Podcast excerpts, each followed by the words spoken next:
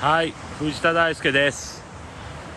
久々の投稿になります。山からの投稿は久々になります。本日は2022年令和4年の11月の21日です。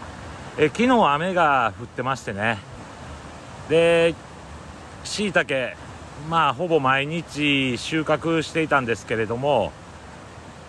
収穫昨日はせずにですねホタギが雨に濡れてそして刺激を受けて芽が吹き出すというような状況でした。随分雨が降った感じでですね、えー、川の水量も上がってて非常に綺麗でした、まあ、水の量が増えるとね川ってやっぱり綺麗になるなっていうふうに思いました。それとですね地面もですねまあ、緑草が生えているところが、まあ、ビオトープみたいな感じでね、えー、水が張ってですねそして、まあ、自然にできた水回路で水が流れてきれいな水が流れて川に、まあ、注がれるというようなあ山の風景でした。とても綺麗でね心が癒されたんですが本当は山の状況だけ見て、えー、昼は事務所に戻って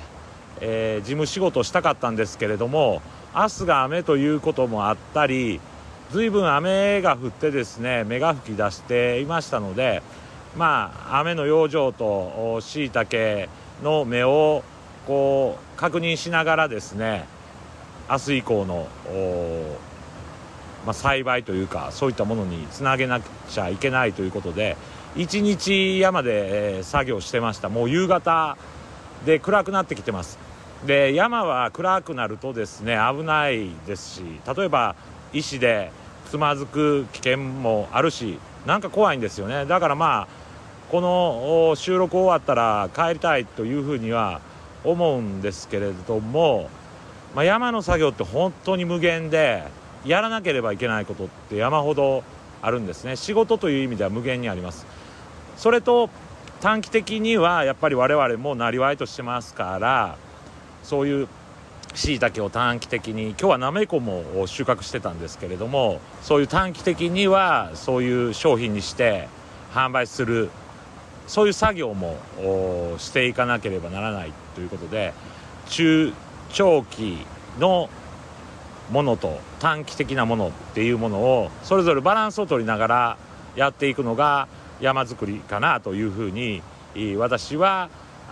感じてますですからね、あのー、一つのことに集中しちゃうと他のことがほったらかしになるんで私はですよ私は山ではほんのちょっとでも中長期的な作業ですね。今すぐお金にならないかもしれないけれども山づくりの観点から必要なあことをしながらですね、えー、今日一日山で、えー、作業してるし普段もそうしてるということで、えー、あります。ということで今日は以上でございます。ありがとうございました。